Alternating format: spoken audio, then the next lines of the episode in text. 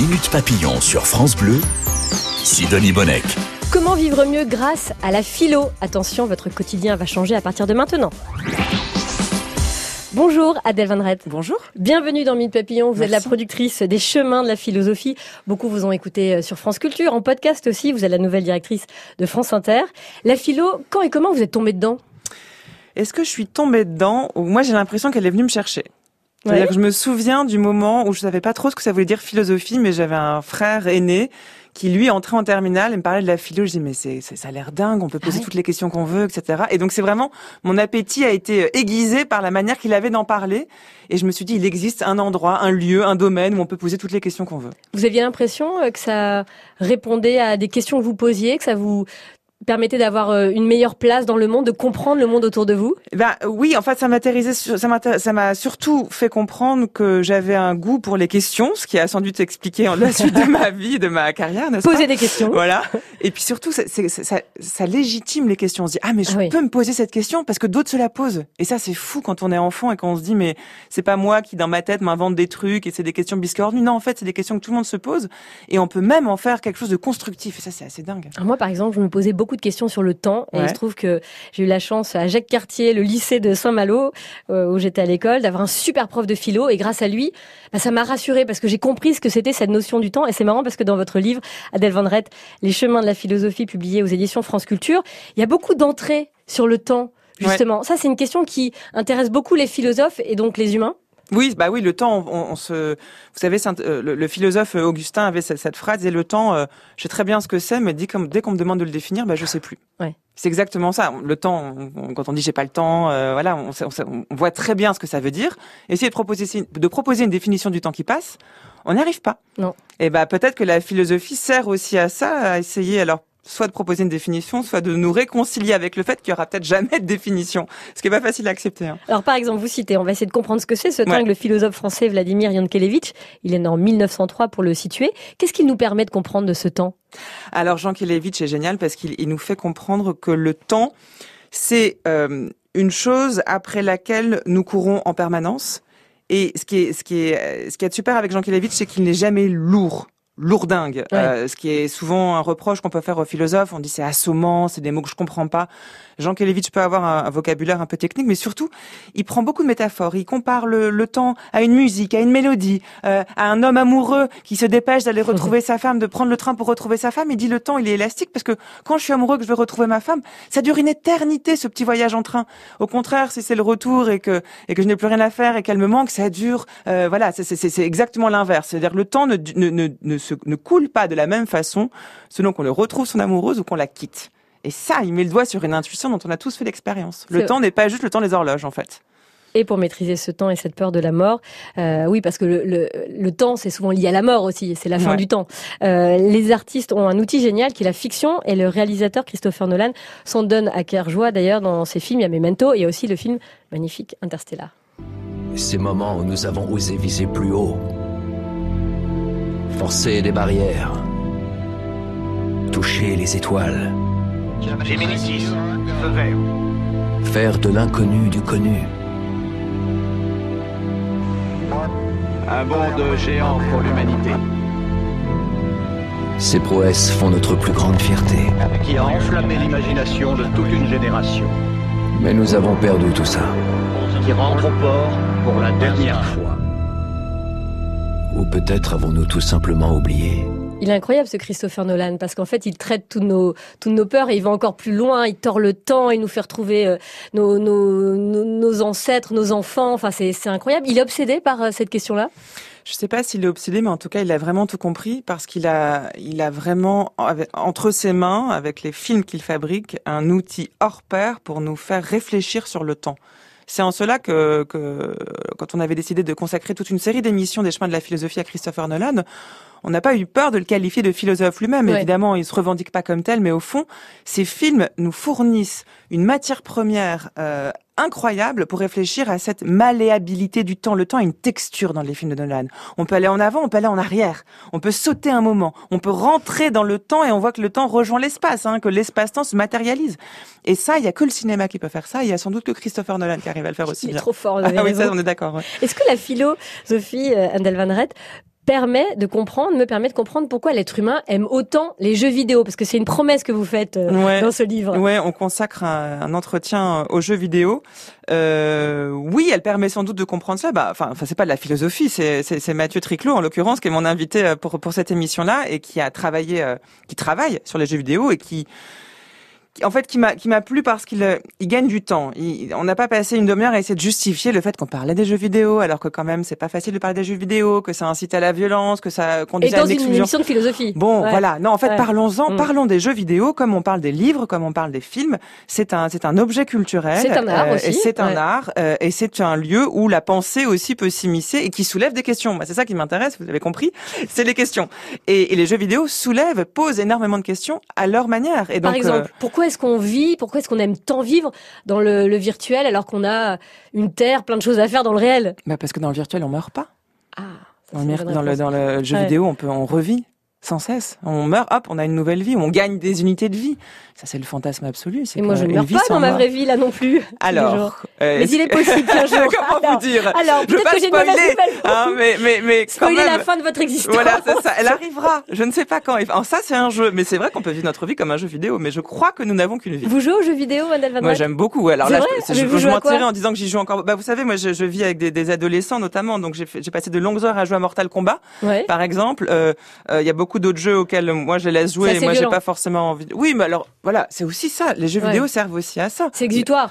Un exutoire, puis ça, ça peut être aussi assez amusant. Enfin, c'est quand même de la violence. On n'est pas en train de, de taper à main réelle. Hein, euh, et, Mm. et il est important, et ça Aristote le dit euh, depuis donc très longtemps, Écoutez bien les jeunes, vous pouvez citer Aristote. que euh, les, les œuvres d'art, les œuvres culturelles sont aussi Ouais. le lieu où on peut expier ce besoin que nous avons Ah. ou de violence, ou de, ou de, de tristesse, ou de colère. Il faut que ça existe. C'est comme un- une purge qu'on fait. C'est la catharsis. C'est comme ça qu'Aristote euh, nomme ça. Il dit que le théâtre, à l'époque, c'est surtout ça l'art dont, dont il parlait, est indispensable pour la bonne vie en société parce qu'il y a enfin un lieu où on peut pleurer. On voit quelqu'un mourir sur scène, on pleure, on sort, on sent mieux. Les adolescents vous remercient. Eh ben, il n'y a pas que les adolescents. Hein. Vous les savez, les jeux, vi- les jeux vidéo, c'est- pas que les, les Ah oui, adolescents qui y c'est- jouent. hein. C'est l'industrie numéro un en- en France, oui, Euh, et- dans le monde, c'est un lieu au-dessus de- du cinéma. C'est un lieu de créativité Magnifique. La philo, c'est aussi, vous le disiez tout à l'heure, c'est vrai que c'est beaucoup d'auteurs qui semblent parfois inaccessibles. Rien que leur nom, on tremble à l'idée de les Mm. prononcer ou d'ouvrir un livre. Kant, je pense à Kant, c'est un peu la star euh, des philosophes. Ça, c'est est facile né- à dire, ça va. Oh, ouais, ça c'est facile. Ouais, je me suis trompée sur Yann Kelevitch, c'était plutôt Jean Mais Kelevitch. bon, le, Bon, le bref. monde se divise en deux, ceux qui disent Yankelevitch et ceux qui disent Jankelevitch. J'avais pas choisi. Mais, le mais même oui, mais bon, les deux, les deux ont peut-être raison. Hein. Donc il né en, en Allemagne Kant en 1724 et c'était un prof très populaire euh, pour ses élèves. C'était un prof de philo. Mm. Ouais. Emmanuel Kant, Kant? oui. Alors, Emmanuel Kant, il est, on- c'est marrant parce que c'est un des philosophes dont on parle le plus euh, en termes privés parce que sa, sa, sa, sa vie privée fascine. On le présente Ah oui. comme une espèce de moine qui se levait Mhm. tous les jours à la même heure, euh, qui mangeait tous les jours à la même heure, qui écrivait à la même heure, qui ne faisait que travailler et qui parfois recevait euh, des convives où là, il devenait assez jovial, assez joyeux, euh, alors qu'il avait un quotidien extrêmement sobre. Ce qu'on peut retrouver faut pas être fin psychologue pour voir que c'est aussi à l'image de ses ouvrages. C'est-à-dire que ces ouvrages, la critique de la raison pure, pour euh. Avoir le plaisir de citer ce titre, qui fait envie à personne, hein, que ce soit clair, c'est normal. la critique de la raison pratique aussi. Voilà, et la critique de la faculté de juger. Il y en a trois. Ah, j'avais pas celui-là. Mais Bon. avec ces trois critiques, a toute l'histoire de la philosophie qui est révolutionnée. Voilà. Qu'est-ce qu'il apporte en quelques mots, si vous aviez arrivé à, à résumer sa pensée? Eh ben, en fait, faut prendre le titre au sérieux. Critique de la raison pure. Il se pose les questions des limites de notre connaissance. Qu'est-ce qu'on peut connaître? Et pourquoi la question Et pourquoi c'est important de se poser la question? Ben, Parce que ça évite d'aller dans des domaines où on n'aura jamais la réponse. On ne saura jamais si Dieu existe.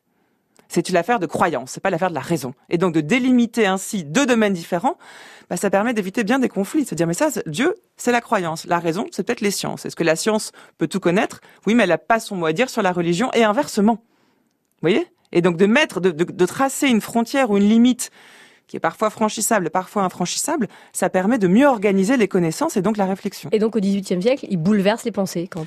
Bah oui, il, il apporte un édifice, il dit que la raison ne peut pas forcément tout connaître et qu'il faut délimiter son champ de connaissances pour qu'elle soit vraiment efficace, de manière à ce que la philosophie ne devienne pas une espèce de, de espèce de, de, de religion ésotérique euh, ou éthérée qui, qui, qui, qui prétende comprendre ce que sont que les anges, ce que ce qu'est la vie après la mort et voilà et autres. Il est génial, Kant, on l'a dans la poche maintenant. Il est complètement. Alors ça, oui, je pense que si le mot génial s'applique à quelqu'un, il s'applique bien à Kant, ça c'est sûr. Adèle Vendrette, vous publiez Les chemins de la philosophie, c'est aux éditions Hercher et France Culture.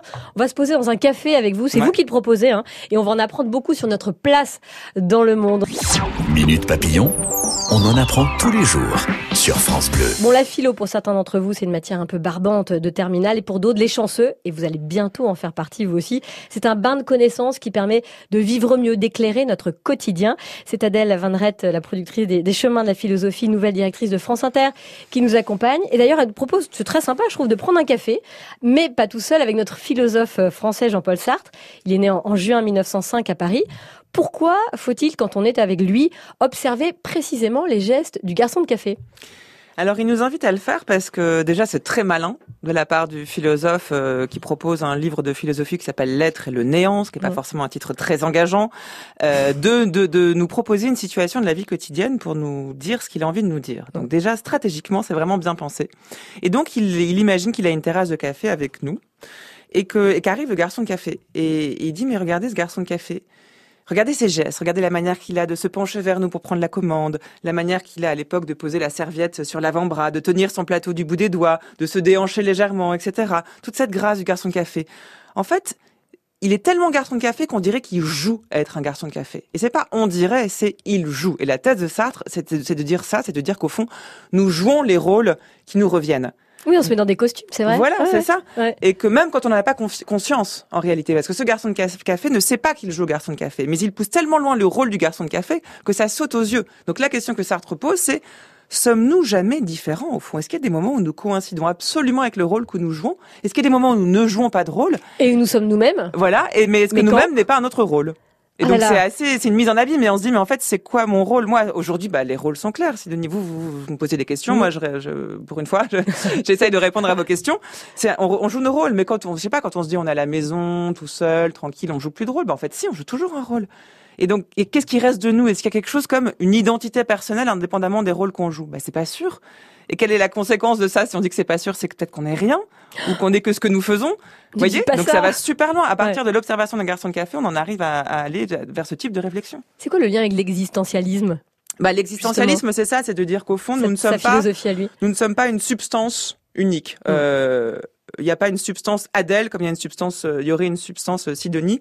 Euh, nous sommes ce que nous faisons. L'existentialisme, c'est qu'on est toujours en avant. On est toujours en train d'essayer de faire quelque chose et que nous nous définissons à mesure que nous agissons. C'est passionnant. Voilà. On quitte notre petit café préféré, Ouais. bien sympa, pour assister à un match de rugby. Ah. On- nous sommes en 2011 et c'est la finale de la Coupe du Monde. Nouvelle-Zélande, France et la France perd vraiment de, de peu. Et les Français avancent. Les Français avancent. Les Français avancent. Ils ne doivent pas dépasser la ligne médiane. Ils avancent maintenant. Quelle image Quelle image Le 15 de France sur la ligne médiane.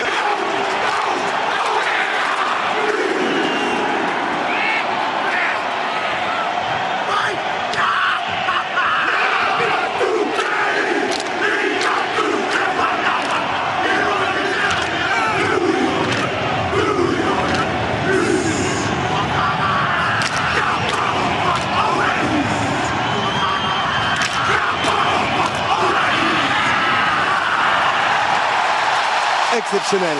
Exceptionnel 15 de France qui a avancé. C'est sûr que face à un cas comme Mhm. ça, euh, pas facile de, de gagner euh, et de tenir jusqu'au bout. Adèle Vendrette, pourquoi la passionnée de philo, vous nous emmenez voir un match de rugby? Déjà parce que aussi je suis passionnée de rugby. Enfin passionnée, oui, si j'aime beaucoup. Enfin de sport en général, c'est une chose que j'aime bien regarder, pratiquer. Et le sport tient une place euh, assez importante dans dans ma vie et elle tient une, et il tient une place assez importante dans la dans la pensée, tout simplement parce que le sport, on l'assigne beaucoup à quelque chose du qui relève uniquement du corps. Or le sport, les athlètes, les sportifs vous le diront, c'est autant le corps que l'esprit. Et donc penser que les sportifs et le sport seraient du côté du corps quand euh, bah, les philosophes seraient du côté de la pensée, je crois que rien n'est plus faux. Et que philosopher, on le fait aussi avec le corps, et que jouer au rugby, on le fait aussi beaucoup avec la tête. et en l'occurrence, j'avais fait une émission dont je garde un souvenir, mais vraiment fantastique, avec Daniel Herrero. Eh oui, ancien Euh, grand joueur de rugby. Exactement, et entraîneur. Et Et, on a fait une heure d'émission autour du rugby. Il nous a fait un cours particulier sur le rugby. Il est merveilleux. Et il, est, il a, il a un, un sens du verbe, de la phrase, de l'image et une pensée d'une vélocité assez extraordinaire. Et, et c'est un des meilleurs souvenirs de radio, je dois dire. Et donc ce souvenir, on peut le lire dans, dans votre livre Les chemins de la philosophie aux éditions France Culture, euh, à Vendrette. Euh, on parle du rugby. Dans le rugby, il y a aussi beaucoup d'amitié, comme dans le sport, hein, souvent quand on le pratique en, en collectivité. Et l'amitié, c'est le philosophe grec Aristote, on en parlait Mhm. tout à l'heure, qui nous en parle le mieux. Pourquoi il s'y est intéressé à cette notion? Parce que Aristote s'intéresse à, à tout ce qui lie les individus entre eux. Et euh, dans un livre, alors là aussi, le titre donne pas du tout envie, qui s'appelle L'éthique à Nicomaque. Faudrait qu'ils bossent un peu leur titre, les gars, quand même. Hein. Surtout que les titres sont sans doute pas deux, parce que vraiment, on retrouve des textes qui, à l'époque, ne prennent pas du tout la forme de, euh, de- des textes que l'on connaît aujourd'hui. Et donc, bah, dans Éthique à Nicomaque, bon, Nicomaque, c'est un individu. Éthique, euh, l'éthique, c'est, c'est, on le tient souvent pour le synonyme de morale. C'est-à-dire, on va réfléchir à tout ce qui fait euh, euh, que nous pouvons vivre ensemble, à tout ce Mm. qui fait que notre caractère en société est formé d'une manière ou d'une autre. Et il tient l'amitié euh, pour le lien qui unit deux individus, sans doute le, le- le- qui est le plus fort. L'amour est compliqué, comme vous le savez. Euh, Enfin, je dis pas ça pour vous en particulier, mais comme tout le monde le Oui, sait. Adèle, je Comme tout le monde le sait. Je le sais. Rien n'est simple le en amour. aussi. Et voilà, je le sais très très bien. En amour, c'est jamais simple. Si c'est simple, c'est voilà, c'est peut-être des- ou alors c'est déjà compliqué.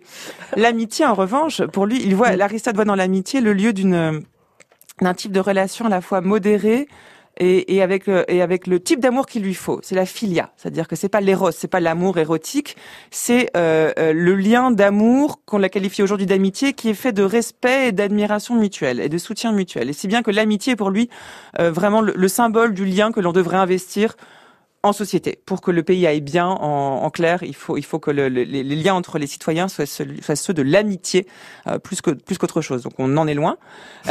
Oui. mais euh, mais en même temps, c'est marrant parce qu'on réfléchit rarement à ce que c'est que l'amitié. C'est pas un terme qu'on entend beaucoup.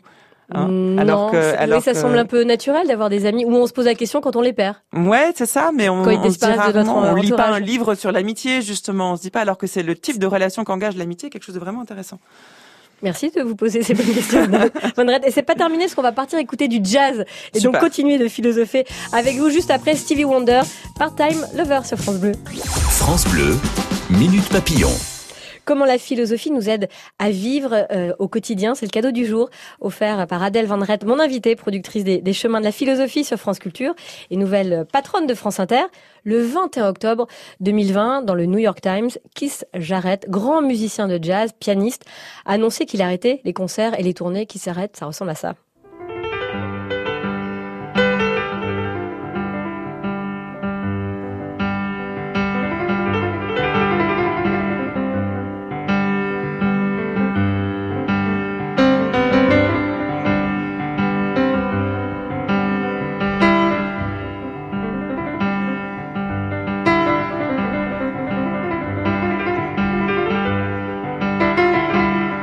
Extrait du Sunbear euh, concert à Tokyo en 1976. Cette annonce, elle a fait un effet fou à travers le monde, Adèle. Oui, c'est dingue de- parce que Keith Jarrett euh, n'est pas connu que des fans de jazz. Là, on entend un, un extrait de ce, de ce concert qui est absolument sublime. Euh, le- euh, Keith Jarrett a aussi fait un, un album qui s'appelle Le Concert de Cologne, le Köln Concert, qui est l'album de piano solo le plus vendu au monde. Mhm. C'est pour vous donner une idée, mais même avant des, des, des pianos solos de musique classique. C'est-à-dire que c'est une véritable star. euh, dont les gens d'ailleurs ne connaissent pas forcément le nom. On peut connaître le, concert de Cologne sans connaître le nom de Keith Jarrett. Et, euh, donc ça, effectivement, l'annonce de l'arrêt de ces concerts a eu un, retentissement assez incroyable. Et ce qui m'a laissé penser, donc ce qui donnera lieu à une émission un peu plus tard hein, dans les chemins de la philosophie, mais je me suis dit, mais moi, c'est un, un pianiste que j'adore pour plein de raisons et je pourrais en parler trois heures. Et rien que d'entendre l'extrait que vous avez choisi, ça me bouleverse. Il me fait vraiment quelque chose de très très fort et il compte beaucoup pour moi. Et puis je me suis dit, bah alors je suis vraiment loin d'être la seule. Quand j'ai vu le retentissement que ça avait, je me dis, mais alors c'est vrai qu'il y a quelque chose. Et donc j'ai essayé de comprendre ce qu'il y avait derrière ça. Qu'est-ce qu'il y a Pourquoi- de- derrière le jazz, le piano bah, en l'occurrence, chez Jarrett, ce qui Ouais. est très très fort, c'est qu'il improvise. Et, et en fait, il y a très peu de choses qui nous, de situations qui nous sont données dans l'existence où on peut complètement improviser et en plus en faire une œuvre d'art.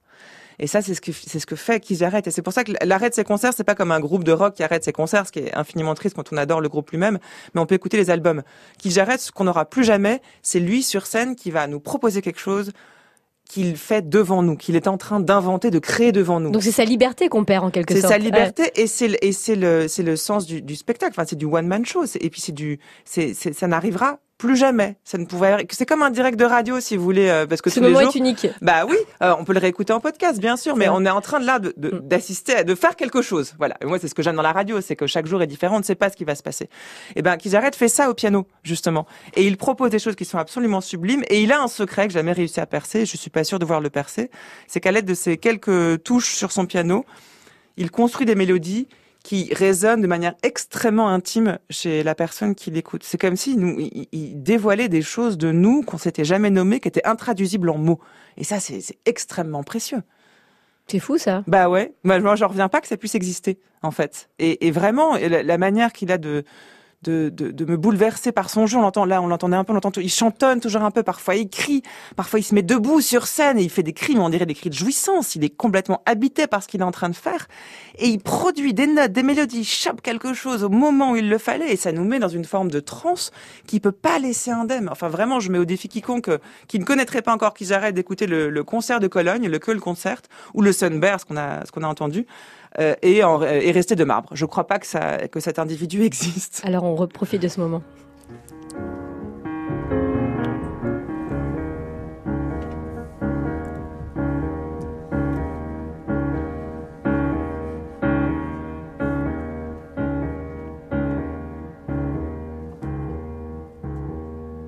Les chemins de la philosophie, 25 euh, façons de vivre avec philosophie aux éditions France Culture Archer. C'est votre livre, Adèle Van Reet. C'est un plaisir de vous rencontrer, Merci Adèle Reet. beaucoup, Sydney. Merci à vous. Bon vent. Merci. Bonne À journée à tous. Minute Papillon, c'est terminé. Il y a d'autres aventures à savourer sur francebleu.fr. Vous pouvez aussi nous emporter en podcast. Je vous dis à demain, bien sûr, je ne vous lâche pas. 14h, vous allez découvrir les vraies intentions d'Elon Musk et les coulisses des cahiers d'Esther avec Riyad Satouf. Et tout de suite, c'est Frédéric Le Ternier. Bonjour Fred. Bonjour Sidonie, bonjour à tous. Est-ce que vous avez déjà testé le voyage solo? Vous êtes parti seul, Euh, sans compagnon, sans enfant Une journée, ça compte à l'aventure. Non, ça compte pas. Non. Donc on va voir les avantages et les inconvénients que ça peut inclure le voyage solo. Ça me tente. Bah écoutez, pourquoi pas cet été J'ai un petit côté solitaire, Allez, vous voyez. par- Ouais. Pour commencer, vous partez en France, comme ça vous n'êtes pas trop dépaysé. D'accord, On 3-4 aura jours. deux invités avec Mhm. nous pour en parler. je vous en raconterai Sidonie à votre tour. Avec plaisir. Vous l'avez déjà fait, vous? Non, jamais. Je rigole, mais je l'ai jamais fait non plus. ça vous tente pas? Si, c'est vrai que ça peut permettre de, de prendre Ouais. du recul Et de se faire retrouver le point soi. sur sa vie. Exactement. Allez, bonne émission. Merci beaucoup.